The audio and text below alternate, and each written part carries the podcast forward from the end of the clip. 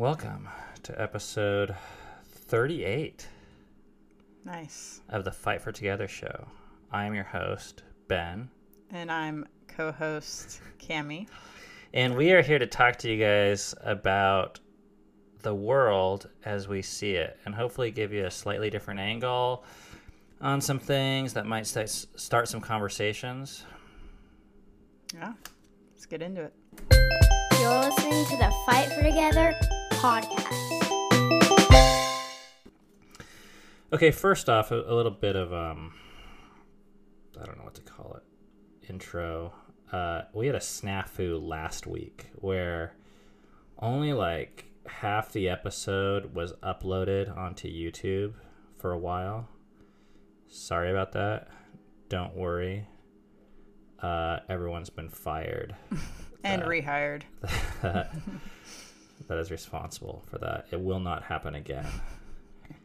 Ever. For the amount you guys are paying for this product, I expect you to get the highest quality product. Um, so I just wanted to address that. So if you watch the YouTube video and then you only it was like a 45 minute episode, you might want to go back and watch or listen to the second half because you only got half of it. Today is also uh, we're recording daylight. It's only eight o'clock p.m., which means there's going to be higher uh, levels of noise upstairs. Nothing we can do about it.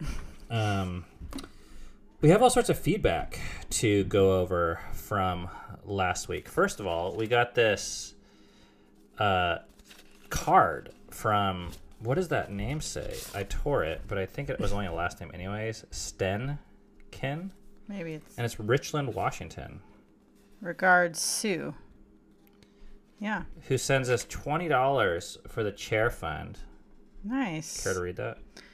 She says, for your new comfy chairs, I'm sorry it's not more, but energy, mu- but every dollar. Eh, sorry. I'm sorry it's not more, but every dollar, right? Love you guys. Regards, Sue. I don't know. That's cool. It doesn't need any more. This Yeah. is the sound of the money going in the jar. Yeah, she might have been trying to say every dollar counts. Every dollar does count. Thank you, it- Sue. Yeah, thank you. No need to apologize. There's no there no amount too small for our asses. Um, and then we got some yeah some some comments from last. One is a comment that got deleted because it was on the previous version of the YouTube video that I had to delete because it was just incomplete. And it was Amy. She said that it was like, I think she said it was like one of her favorite episodes or something, which I found shocking. And I always do. Um, I'm not shocked by it, but it was. I felt like it. What we talked about was really interesting. really deep and we're really interesting people. So, okay, Definitely. you want to read this comment? This is from Pip. You guys are genuinely changing my life for the better, making podcasts like this and through FFT. You are validating points of views and opinions which a lot of people I know can't be bothered or are too scared to speak up against or or for. Everyone I see discussing cancel culture online, at least in my online communities, fully endorse it. But in those same circles, there's no genuine space to say, hey, actually, I don't think cancel culture is so black and white. I think it's why anxiety depression is spiking because people are so scared of being separate from what can appear as a universal way of being online. Other opinions. I'm really grateful you guys are playing a part in sharing a more honest way of thinking about your values. Wow, thank you. That's encouraging. I'm I'm glad I'm glad when people feel less alone when they hear us talking about things. I think that's really valuable. Yeah. Tina says, I am having a one sided conversation with you as I listen and eat my lunch about the scenario involving the comedian. Uh, what's the alternative to cancel culture? I don't know. Should we continue to give money to and support people who are doing some very serious, awful behavior? If a preacher in a fundamental Christian church is sexually abusing women, should we not cancel their sermons? Should we continue to pay him? Should people still promote Jack Hybels' books? Should people still buy Jack Schaap sermons? I don't know who all these people are. Why do we have to buy into someone whom we don't view as worthy? enough to be a societal influencer. These people who are public and getting caught doing bad things, it's not like they are facing the death penalty. They are just being taken off their pedestal and probably just uh, temporarily. One could argue there is an evolutionary biological reason we cancel celebrities. Huh. That's yeah. I mean, she makes a really good point, um, especially when you put it, especially when it's that blatant. Maybe of the problem is some of these things are not that cut and dry, like sexual abuse, or it's like sexual abuse in way in this person's past. And so it's just those things to me just aren't very cut and dry. Like to me, if someone is like yesterday they sexually abused someone and then the next day they're having a sermon, yeah, it totally makes sense for me to be like, yeah, I don't think you should be preaching.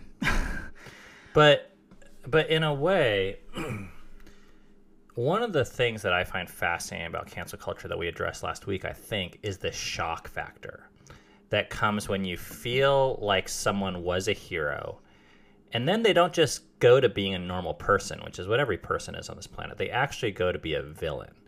So I'm fine with Yeah. boycotts. And then and then what usually happens is they just people find the next hero until they become a villain and then the next hero until they become and then it's just the cycle just perpetuates itself but I don't know. And I don't think any person deserves an extraordinary spot on that pedestal. So if we have them there, to me, it's only a matter of time before the information does come out. So I'm all for like, you know, putting your money where you want your votes to go and influencing the world.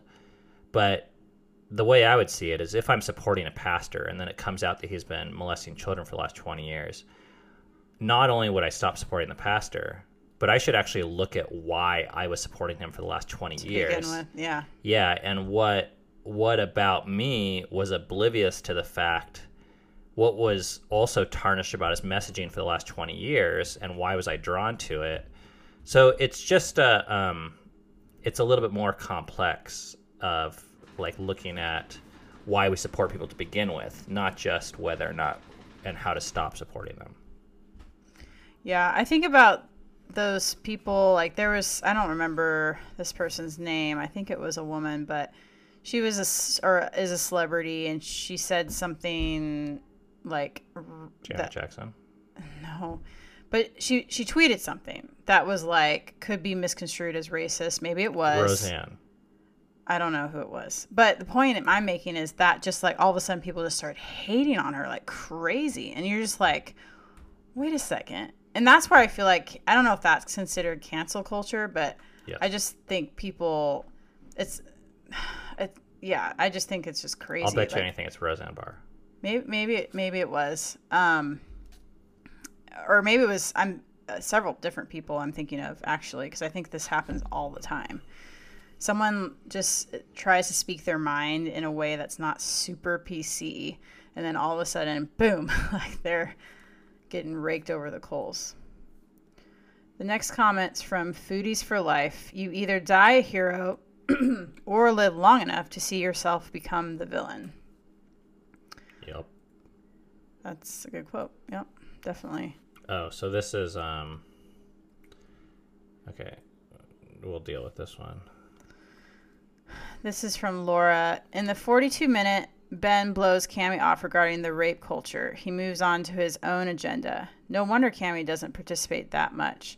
I've seen Ben blow Cammy off before on other topics. I realize Cammy is not that much of an extrovert and projecting is not as easy for her as Ben.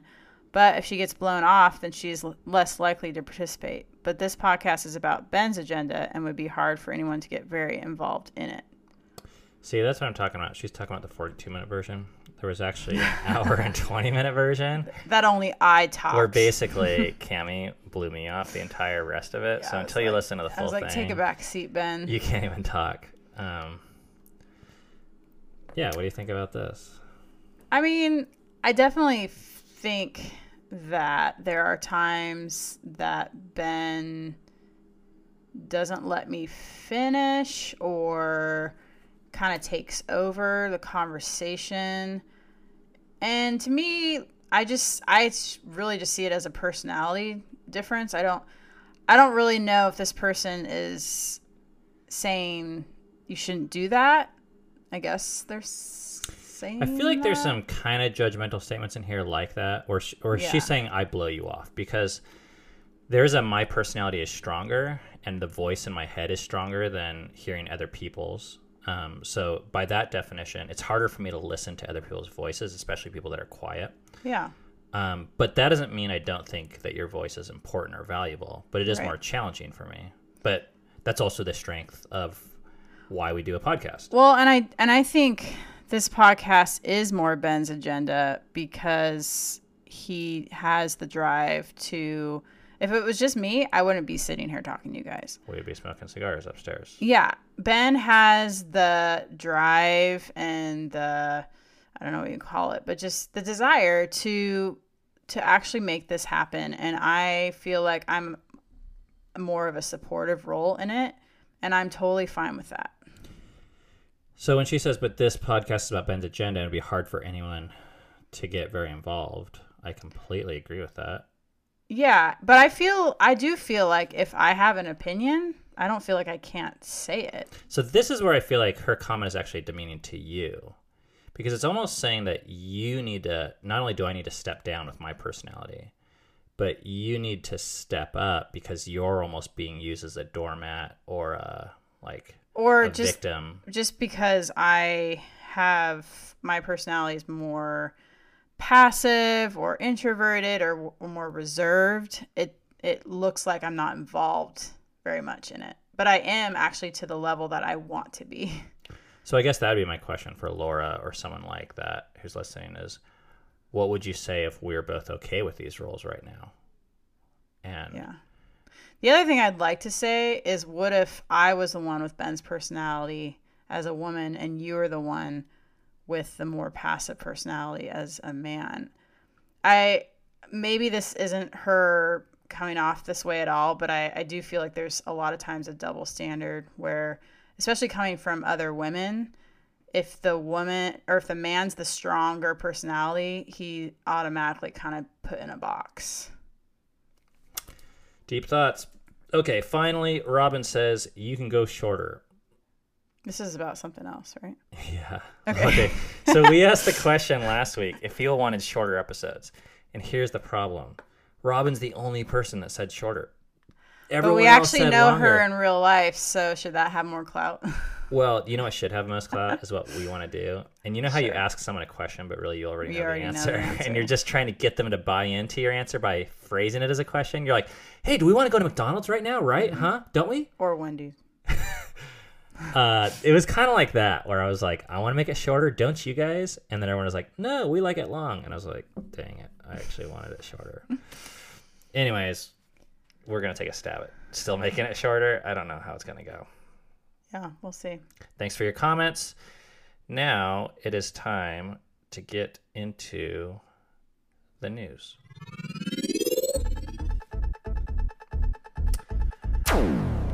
Okay, laser gun. First news article Silicon Valley. YouTube is deleting videos on Nazi history as part of its hate speech crackdown. Sorry, yeah, hate speech crackdown. Okay, so YouTube announced new rules around hate speech on Wednesday that prohibit videos promoting Nazi ideology or denying the existence of the Holocaust or other well documented violence events, like the shooting at Sandy Hook Elementary School. Thousands of channels are to be expected to be shut down. But now, multiple teachers are complaining that videos uploaded to educate people about Nazi history have also been deleted. So, this is nothing new, um, but it's interesting, I think, or confusing. One, because YouTube's algorithms, I don't want to say they suck because I can't imagine how hard it is to create an algorithm that is 100% accurate.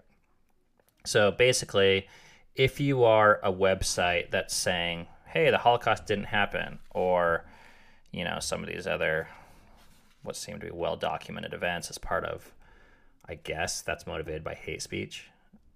I don't know. I've never spent time on these sites. Then they're just going to delete it. But of course, what's happening is, you They're know, deleting less other sites. that aren't trying to like push that type of a message. They're just trying to be more neutral or if they're a history channel, they're getting deleted. Is that what's happening? Like if they're just like Yeah, trying they're, they're just ta- they're just talking history. about the Holocaust or whatever. Oh, But the funny thing is, I don't even know what I think about this type of censorship, anyways. Of like, so what if some guy, he is, you know, um, hate speech dude. He like doesn't like Jews or black people or whatever it would be, and he wants to create a website about it. And he does, and maybe it helps these types of people to connect or to find others. So I suppose in a way it makes these beliefs grow but I feel like in another way, like pushing them underground makes them grow just as much. It's just kind of now being, it has this other energy to it that's more hidden and more rebellious versus just keeping it on a public platform. yeah. I mean, I don't know if this is actually better for society. I feel like this might be better for YouTube covering its ass so it can say, hey, look, guys, we don't promote hate speech. Um, but this is just, I mean, this sounds really nice and simple and easy and cut and dry. When you're like, oh, less Nazis, great, let's vote for it. Perfect, why not? But when you look at the big picture sustainability of something like this, this is what makes America actually a pretty unique experiment, I think, is you know, the freedom of speech, where they could have said freedom of good speech or freedom of loving speech, but they didn't say that. What makes freedom of speech so powerful is that it's freedom of any speech. And the most important speech is the speech that you don't agree with. That probably is not true or hateful or, you know, whatever. Yeah. I think any type of censorship has definite pitfalls because it's always a biased censorship. Like, how do you, like, who's to say what's hate speech and what's not? I mean, we can all sit here and say, oh, I know what hate speech is. But at the same time, I guarantee there's some gray lines there. It's trendy. It's really yeah, I mean, there's so much hate speech against anti-vaxxers, and I'm like, you could just transfer that toward to Hitler's mouth, and it would say a very similar message. yeah. I mean, the, the the types of words they're saying, Yeah, and where's it going to go next? I mean, people that aren't willing to genetically modify their child, but it it's a slippery slope, I think. I think so too. And yeah i i do think it is a it whatever it is it's going to be trendy. So if you're if you're voting for it if you're going to get behind it just don't be surprised when the you're getting censored i guess. Or what I think more happens is people just go after the trendy things, so they're not censored. There, there'll be this smaller category that gets censored, and then usually what happens is the majority of people then just fall in line and do what's expected. See, this reminds me uh, a number of episodes back, we did this episode on the black sheep syndrome. And what we kind of talked about is how within the church that we were raised in, I was really fascinated by how people got labeled as outsiders. And at the time, it made a lot of sense. It was like, oh, you smoke pot. That's obviously bad. But now, 30 or 40 years later, with how many states legalizing it, it's not seen the same way. And we can look back at the kids that were cast off as dangerous, rebellious outsiders, and we see that maybe we sh- we're a little too quick to label them and pull the trigger on that. And what I feel like is happening is when we censor this people, we're like, oh, you're hateful. It kind of sends two messages. One is you're hateful, one is I'm not. yeah. And it, it puts this huge emphasis on the external issue or the labels. When really, you know, there's so much we have in common as humans that if we really want to, let's say, like rehabilitate someone's negative view they have of Jews or black people or whatever race, then censoring and excluding them, in a way, you're committing the same crime potentially that you're accusing them of. Now, maybe it protects the marketplace as a whole from like a governmental perspective, and I think people have the right to do that. I just think we need to be careful about saying we're better than those people. Yeah. Because going back to the pot thing, if you if you smoked pot in the church, you probably wouldn't have been like, "Oh yeah, those people are bad."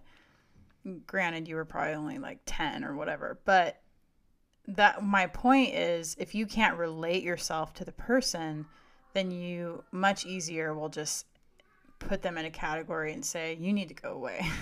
Because then you're just scapegoating. You're sending them away. You're saying they're the problem. Mm-hmm. I'm not. We shut down the problem, and the problem's so much deeper. I mean, there's so many problems on YouTube or any public platform. yep. I mean, look at Jake Paul. Look at Fight for Together. It's a mess out there. It really is. Okay, next news article. this is not, I don't know if this is even news. It's an article. Okay, title My daughter won't be signing any purity pledge. So this is a dad that's writing this article coming from some super conservative state. I'm not sure if I know where it is.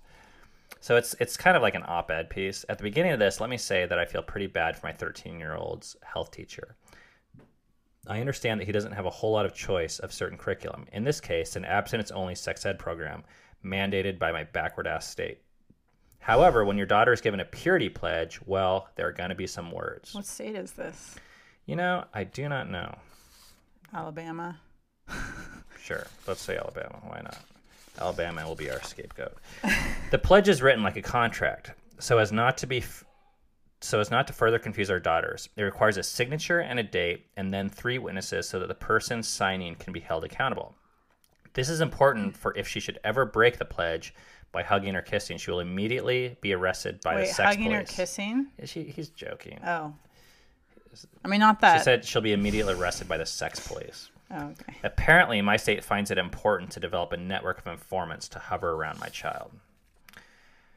Um, so finally, he ends his little piece by saying there's something wrong in the world where we choose ignorance, shaming, and made up morality that never existed in the first place. Teens have been having sex for as long as they have been teens. As fathers, it is our job to confront any and all subjects, no matter how uncomfortable. The last line is So my daughter will not be signing any purity pledges or contracts, or however the powers that wish to hide shame and stupidity. Please feel free to inform the sex authorities of my failure as a parent. What do you think of that? So I don't fully get it. She's in health class, and the curriculum part of the curriculum is she has to sign something that says she won't have sex till when. Well, probably marriage, or I don't know what the thing is, but it's a purity pledge. Whatever those are. This is Oh, in yeah. a public school. Everything about sex before marriage. Yeah, probably in a conservative state. Whoa, I didn't know that existed. My bubble's getting. Oh, it definitely exists. I mean, I, I'm I'm a little surprised that it still exists. That's what I mean. That's what Yeah, I mean. Yeah, why not? I mean, the country's a big place. Yeah, I guess so. But so the the I found this article and, and some of the commentary that I found the most fascinating was this dude. I mean, he has a lot of good points, but his tone from the beginning, and I know titles can be a little clickbaity, but he even says it at the end. He declares, "My daughter will not be signing any purity pledges or contracts. What if she wants to? Would he let her, or is he?" so against the thing that he's kind of um, commandeered her choice to participate in the system, even if he doesn't agree with it. Well, it, yeah, a 13 year old, I think for a lot of people that are parenting, a 13 year old, they feel like it's their responsibility to, especially with school, to decide these things for their child. I yeah, If he's looking at it like a curriculum and not, I don't know, I can I can see I how mean, even I would. We've had to it. deal with this in a weird way, actually, coming from the same perspective with sending our kids to Sunday school with like grandparents.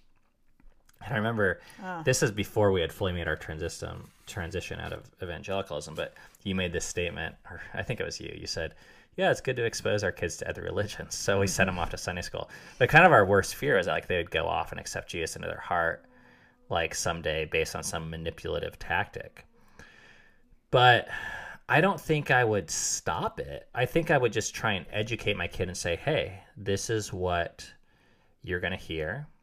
They're going to give you certain facts. They're going to be very one sided and represent their opinions. And how you know something is manipulative is it's going to steer you to try and make a certain action. And you have the choice to make that action or not. And then you let the kid decide. Yeah. I mean, Yeah.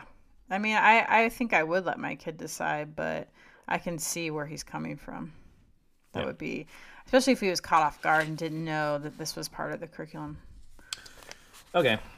Um. Oh, this is this is up your alley. I know, I was reading it. I'll bet you were. You're probably looking at the pictures. You were talking. All right. Enough with donuts with dads and muffins with moms. Let's make all school events inclusive. Because building community is all. Uh, Wait, dads all get the about. donuts and moms get the fucking muffins? I know. That right there is offensive to me. Cammy what are they? Walnut and raisin muffins? Flaxseed muffins? We, okay, we, we're pushing the buttons. We found the, the sweet spot. Oh yeah, I would be I would be so fired up. So I guess these are like talking about public school events where they have these things where it's like donuts with dad, muffins with mom. Yeah. I mean, you could probably go, and you could probably, first of all, sneak into donuts with dad mm-hmm. because if when you had your bro hair and your boobs are small enough, you could just fly into the radar. Just wear a puffy jacket. Or Good to go. you could probably bring in a donut to the muffin day. Like fuck you, everybody. I'm bringing a donut. That'd be out of the box. But the article says connecting with students' families is an important part of creating a strong school community. And by family, we mean the people who are most important to our students' lives. Whether that's the traditional definition of mom and dad, or one mom and two dads, or grandma and grandpa, or a very loving ca- caregiver, sponsoring events like Muffins with Moms or Donuts with Dad that bring people in and build community is a great idea, but sometimes without realizing it, we put labels on events that may put some people off. The last thing we would ever want to do is exclude these kids whose family may not be considered traditional. So they say don't limit invitations to a certain gender or specific relationship. It's not really necessary to designate an event for moms only or dads only. What's important is for students to be able to include someone they care about in a special school event with that in mind, and then they offer these substitutions. It can be breakfast with buddies, or cupcakes with caregivers, or donuts with dear ones. That would be you. That's cute. or donuts with donut addicts. That would be you. Um, family feast or family fiesta. Okay, so they have all these, you know, inclusive names. Goodies with guardians. Yeah. What do you think of that? I like it. I mean, I just I like the idea. I mean, they they brought up doing it so that the kids don't feel left out, or I guess maybe the caregivers don't either. But I also just I've have found a lot of value in not gender making things really gender specific, just in general, um, because I I have felt pretty excluded in my life, being a girl, being a woman, being a female. Um, From getting donuts?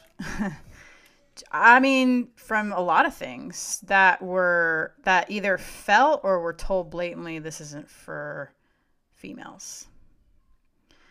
And Like? I, I do think, um, I think uh, the first thing that comes to my mind is like sports. And I do think like it makes sense in a way to segregate, especially when you're not a kid anymore and like the guys are stronger than the girls, generally speaking. But I don't know. I just I I, I just have this general feeling like, and you could even call it a, in a negative way, a chip on my shoulder of like f- feeling pretty excluded my whole life from things. Um, and maybe it's coming from the evangelical background that really like takes this to a whole nother extreme. I think that is a whole nother extreme. I mean, Yeah. that's But like how much of our country is evangelical? So that therefore how many people have dealt with this type of exclusion? yeah, but that's not just from a label. I don't think. I mean, let me tell Um, you. Yeah, not just from a label, but I think labels are often symbols of something deeper underneath. I completely agree with that. And I think Yeah. that something deeper is a problem. I don't think changing it to muffins with caregivers is going to necessarily solve that.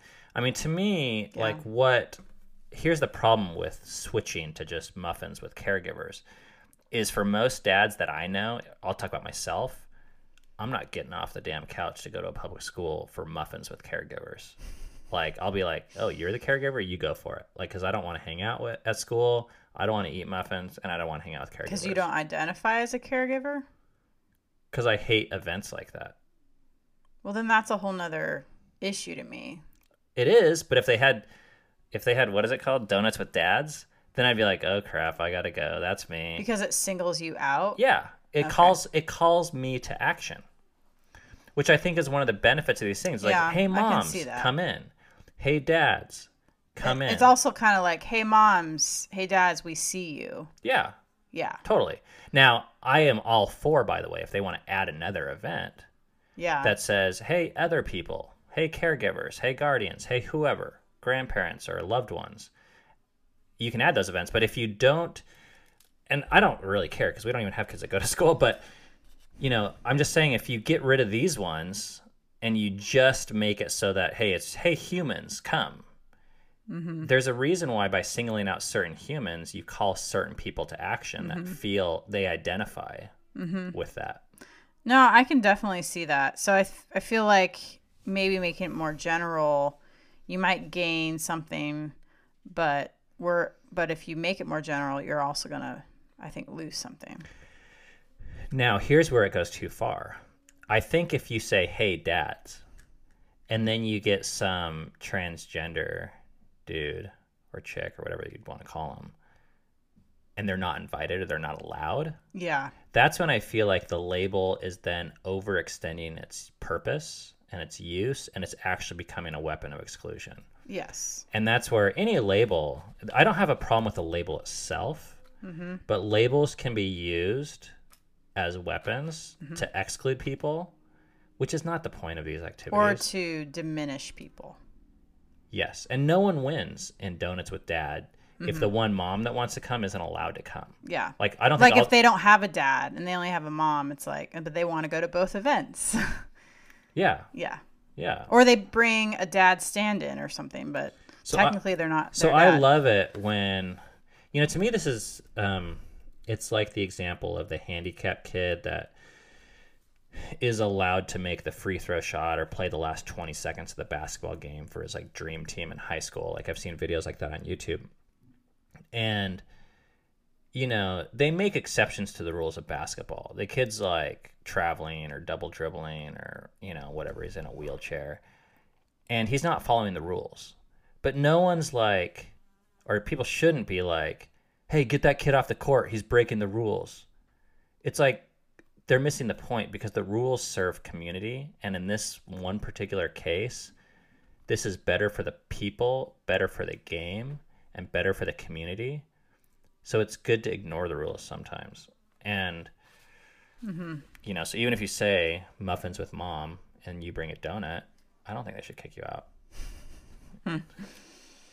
I think I would just change the event. I guess. I guess it doesn't have the same ring to it. Donuts with mom, No. No. Hmm. No. That wouldn't work. mud pie with moms, Okay. Um marijuana with moms. last article of the day. This one is a heart warmer. Hmm. An autistic boy had a meltdown at a theme park an employee's simple, soothing act of solidarity went viral. This is from the Washington Post. Okay, so these are just some parts from it. Ralph is an awesomely autistic. Ralph is awesomely autistic. The mom wrote on Facebook. Lady later adding that she and her husband are also proudly autistic. So these are two autistic parents with their autistic kid Wow. um, in Universal Orlando Resort. And the mom describes in detail how Ralph, the kid, is so excited to go on the amazing adventures of Spider Man ride at Islands of Adventure, which is an absolutely terrible ride, by the way. Oh, we got so sick on that. Yeah, ride. no wonder he had a meltdown. That ride.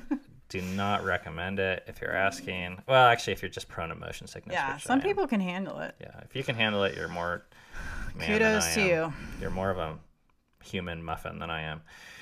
because of the direction the family is walking, so Spider Man's going to be their final ride. And they're traversing the park for hours. And every time he's like, is Spider Man next? Because he's like, Spider Man's like the grand finale. So, of course, they get to Spider Man in the late afternoon. And what happens? The ride malfunctions and closes down. Oh. So then, oh. okay, she says, My husband and I know the signs. We could see it coming like an oncoming train, and yet we couldn't dodge out of the way. There was nowhere to go, she wrote. The autistic meltdown was going to happen, and it did. This is all caps. Ralph collapsed to the floor while people are trying to leave the Spider Man ride, sobbing, screaming, rocking, hyperventilating, and truly struggling to breathe. So, I want to pause for a second and just say if we were at this ride and we saw, uh, how old is this kid? Does it say? Nine year old. And we saw a nine year old. And with autistic kids, it's a little tough because they look normal. Not that a wheelchair would be less normal, but they don't. It's sometimes it's If they're verbal and everything. yeah. You would- yeah. You don't give them the the pass that you might give some other kids that have more like apparent signs of mental retardation or disability or things. So what appears to be a 9-year-old kid sobbing, screaming, rocking, hyperventilating on the ground, how would you react to that? I think, mm, mm, man, I think I would feel, I might be a little bit like shocked at first. I, I think I would be empathetic, but that I'm not saying that that, that just to be like, oh yeah, Cami. I actually just think I have that in me. Like it just happens, like it's a knee jerk reaction. Like I see this kid just like and I'm just like I you know I might still be annoyed at the same time. I'll like feel all these things all at once. Like if I I also yeah, it'd be interesting to know if I could if I knew or had like a feeling that he was different in some way. Like Dude, that would be a sweet hidden camera. but but it really does like test. I mean, it would test me. Like, what would I, you know? I don't think I would. I'm not the type of person to lash out at someone or or to even give him a dirty look. I Dude, give me dirty. the look. worst thing I'd probably do is like just be like walk, you know, walk away, walk away. um, I can imagine how awkward it would be. I think I would be, man. I don't know if it'd be eighty percent. I think I'd be eighty percent spoiled brat.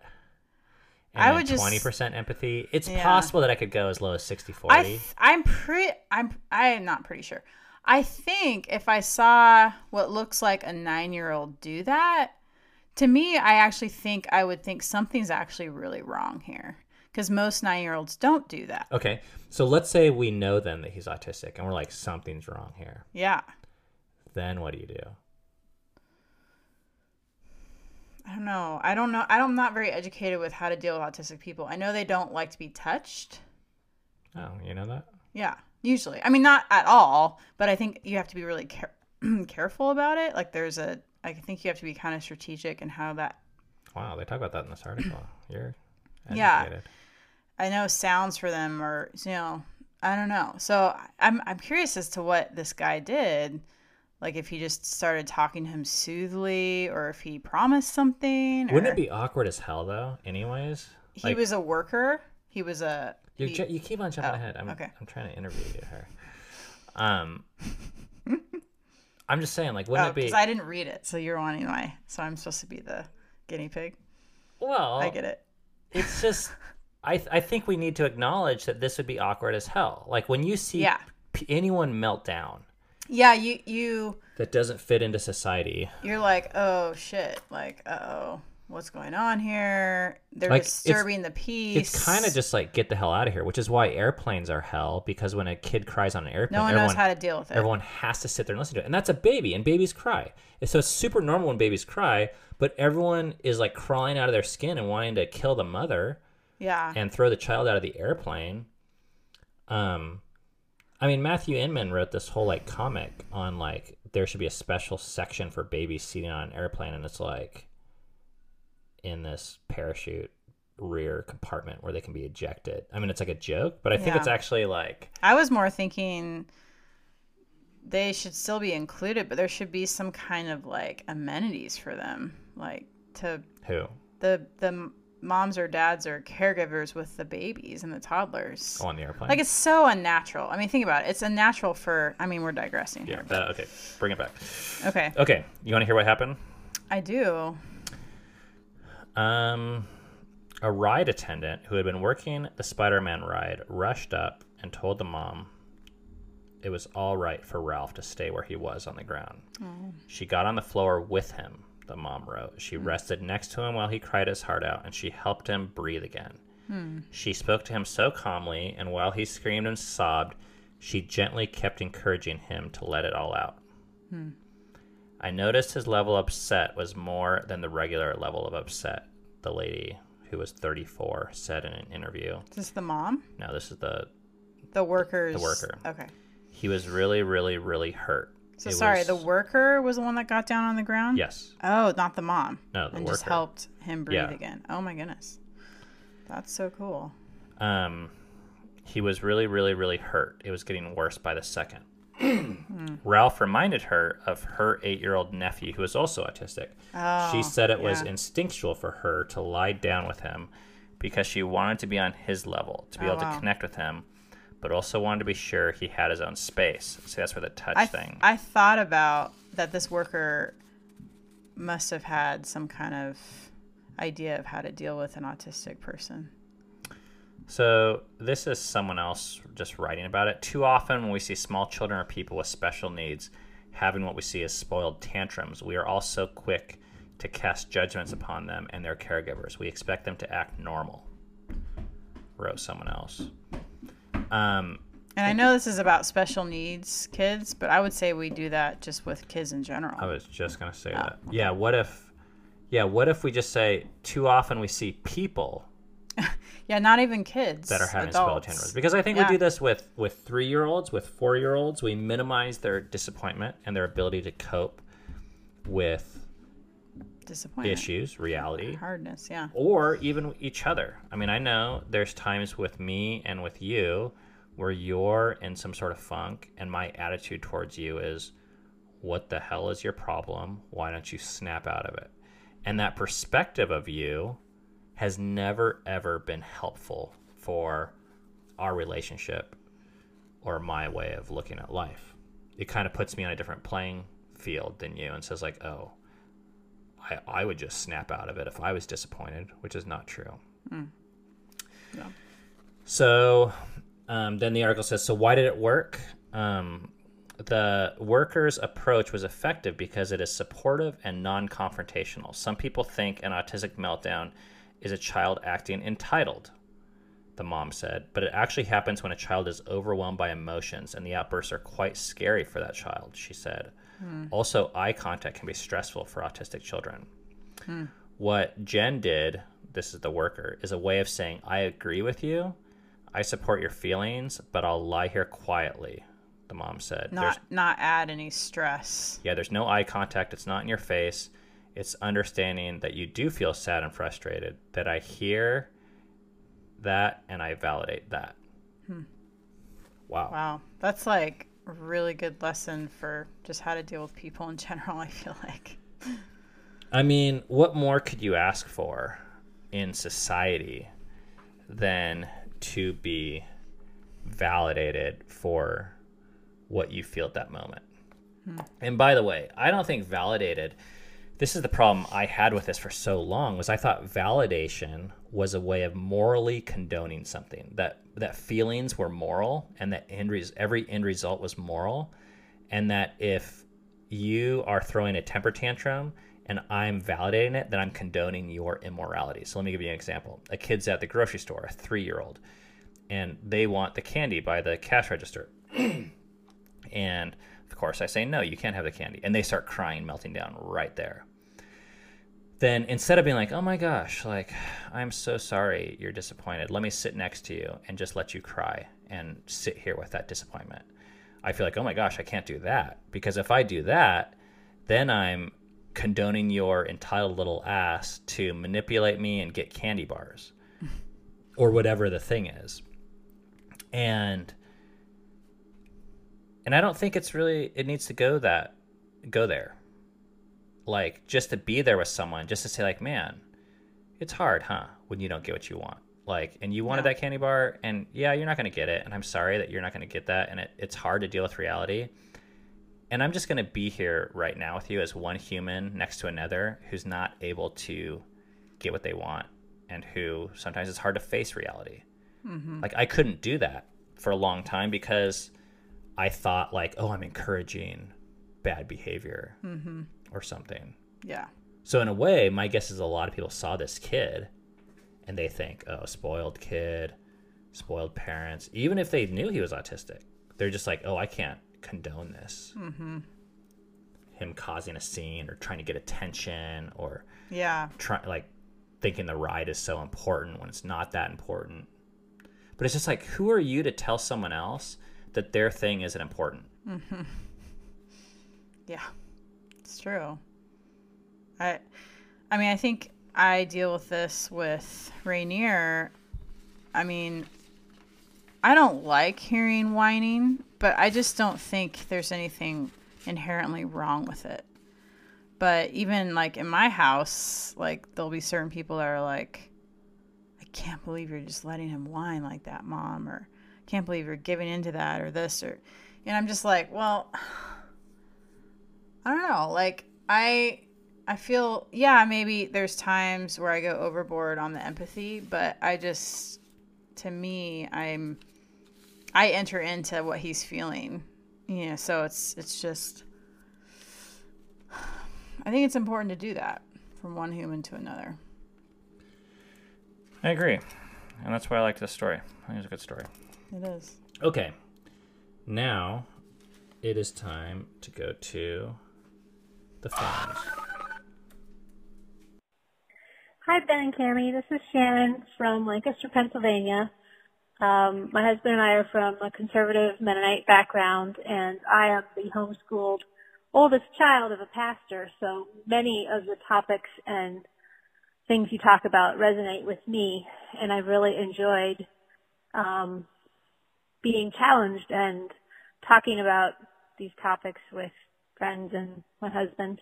Um, my husband actually introduced me to you through with your um, AT vlog, your hiking vlog. Um, he was just so intrigued, and of course I was too, at the idea of a family um, doing something like that together. Partly because we are going to be taking a family gap year in July. Um, we've been planning it for a number of years, and um, are moving away for a year to just kind of slow down. Uh, we're homeschooling. We have homeschooled in the past. Right now, we're doing a combo school and homeschool for some of the kids. Um, going back to homeschooling for the year. Our kids are ages 16, uh, 14, 11, and almost 9. Um, so we're really looking forward to it. And one of my questions is um, about hiking and kids. Uh, we're moving out west, and we really would like to do a lot of hiking. However, at least one of our kids is really not interested. Um, we've done some hiking in the past, nothing major, um, more like some short day hikes. And she, my 11 year old, she just really is not interested. It's too much physical activity. I think she thinks she can't do it, but she totally can. Um, and I just wondered if you had any tips on motivating older children um, to hike, and also, do you force them to do it? Um, do you leave them behind? I'm not really interested in that. The point of hiking for me is the experience together um, as a family, and yeah, it's just kind of been a problem the last couple of years. Um, whenever we want to hike, she's just yeah not interested, and it's just a struggle. Um, we usually go anyways, but it's yeah, it just detracts from some of the experience. So I would just be interested in any tips you have. Um, the other question. All right, then she gets into a whole Enneagram question. Oh, okay. No sneaking two epic questions in one phone call. And I want Enneagram to be a whole other episode, anyways. Okay. But that's a great question. Yeah, we have definitely dealt with this. Um, with the AT, we had a couple of our kids that we gave the choice to. Everyone ended up coming. They were older than 11, though. But one of the things I'm just thinking is what if you made, or not, what if you let her make a choice and she chose to stay back? Would that be the worst thing? Like maybe that actually would be the best thing in and then that. go hiking and then go to Dairy Queen also.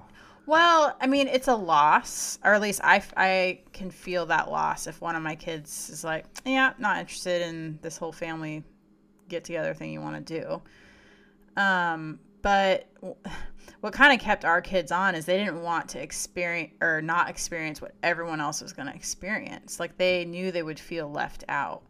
And maybe that she'd be fine with that. Like I don't know her, but um that might be an interesting experiment to just let her make her choice and if she chooses to stay home with whoever she stays home with and then maybe she'll decide next time yeah that i thought that was going to be great but it wasn't or you know i don't know that's Yeah. my thoughts Yeah, I have a couple thoughts. One is in general, I agree with Cami that they, I, I like to take it as a challenge. Not that this always works, but sometimes our events are not very interesting to kids, and we could force the kids to do it, or we could take that as a challenge as parents to make the event more appealing and interesting to the kids. And with, th- of course, that gets more difficult the larger the family because we have kids that are all different and have different interests. But the way around that, I think, is to say, hey, we're going to go hiking, then we're going to go to a fancy dinner, and then go get ice cream afterwards, and then we're going to talk about it, you know, as an example. And then you get people that some might come just for the ice cream, some might come for the dinner, some might come for the hiking. But I mean, that's just one idea. Or maybe hiking's not the thing. Maybe it's another outdoor activity that that child will be just as interested in and will still accomplish things.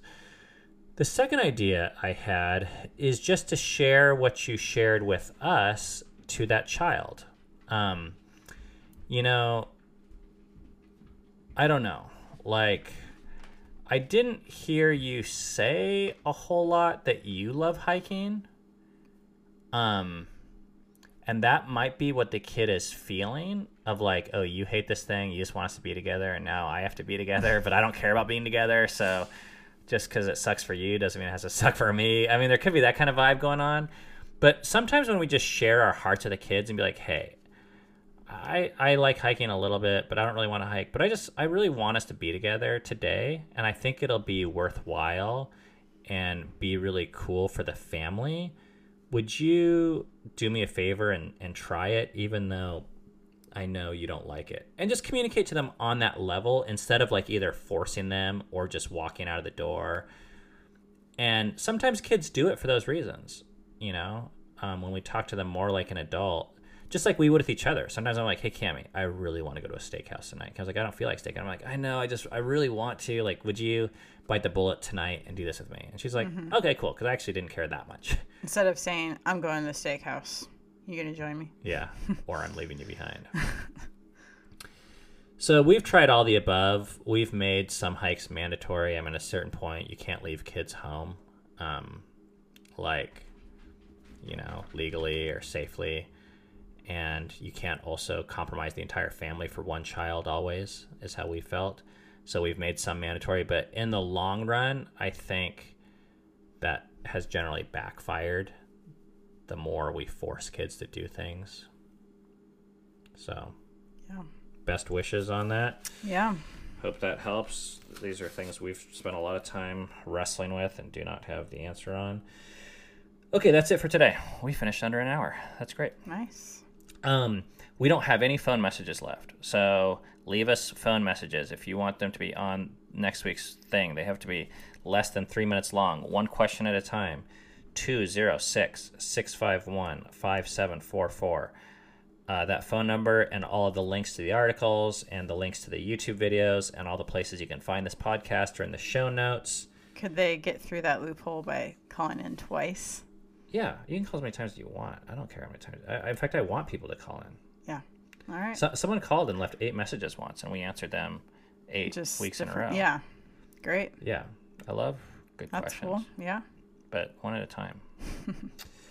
um, it's like if you ride Spider Man, you can't just get back on again. You have to go wait in line. You have to pay your dues. Yeah. Um, all right. Good talking, guys. Uh, let us know your thoughts in the YouTube comments. Thanks for listening. Thank you for listening to Fight for Together. We'll see you next time.